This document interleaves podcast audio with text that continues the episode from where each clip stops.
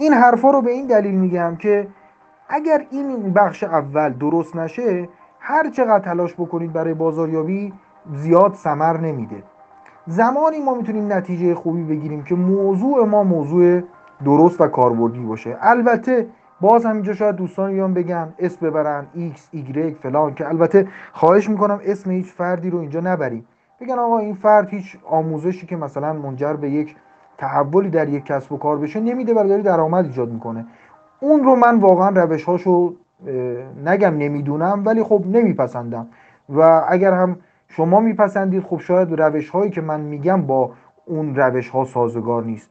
ولی این روشی که من میگم یک روش دو دو تا چهار من میگم یک ارزشی آتومن ارزش برای مخاطب ایجاد کنیم و یک پنجم اون رو ازش دریافت بکنیم حالا این نه که دقیقا این عدد رقم باشه یک بخشی از اون رو دریافت کنیم.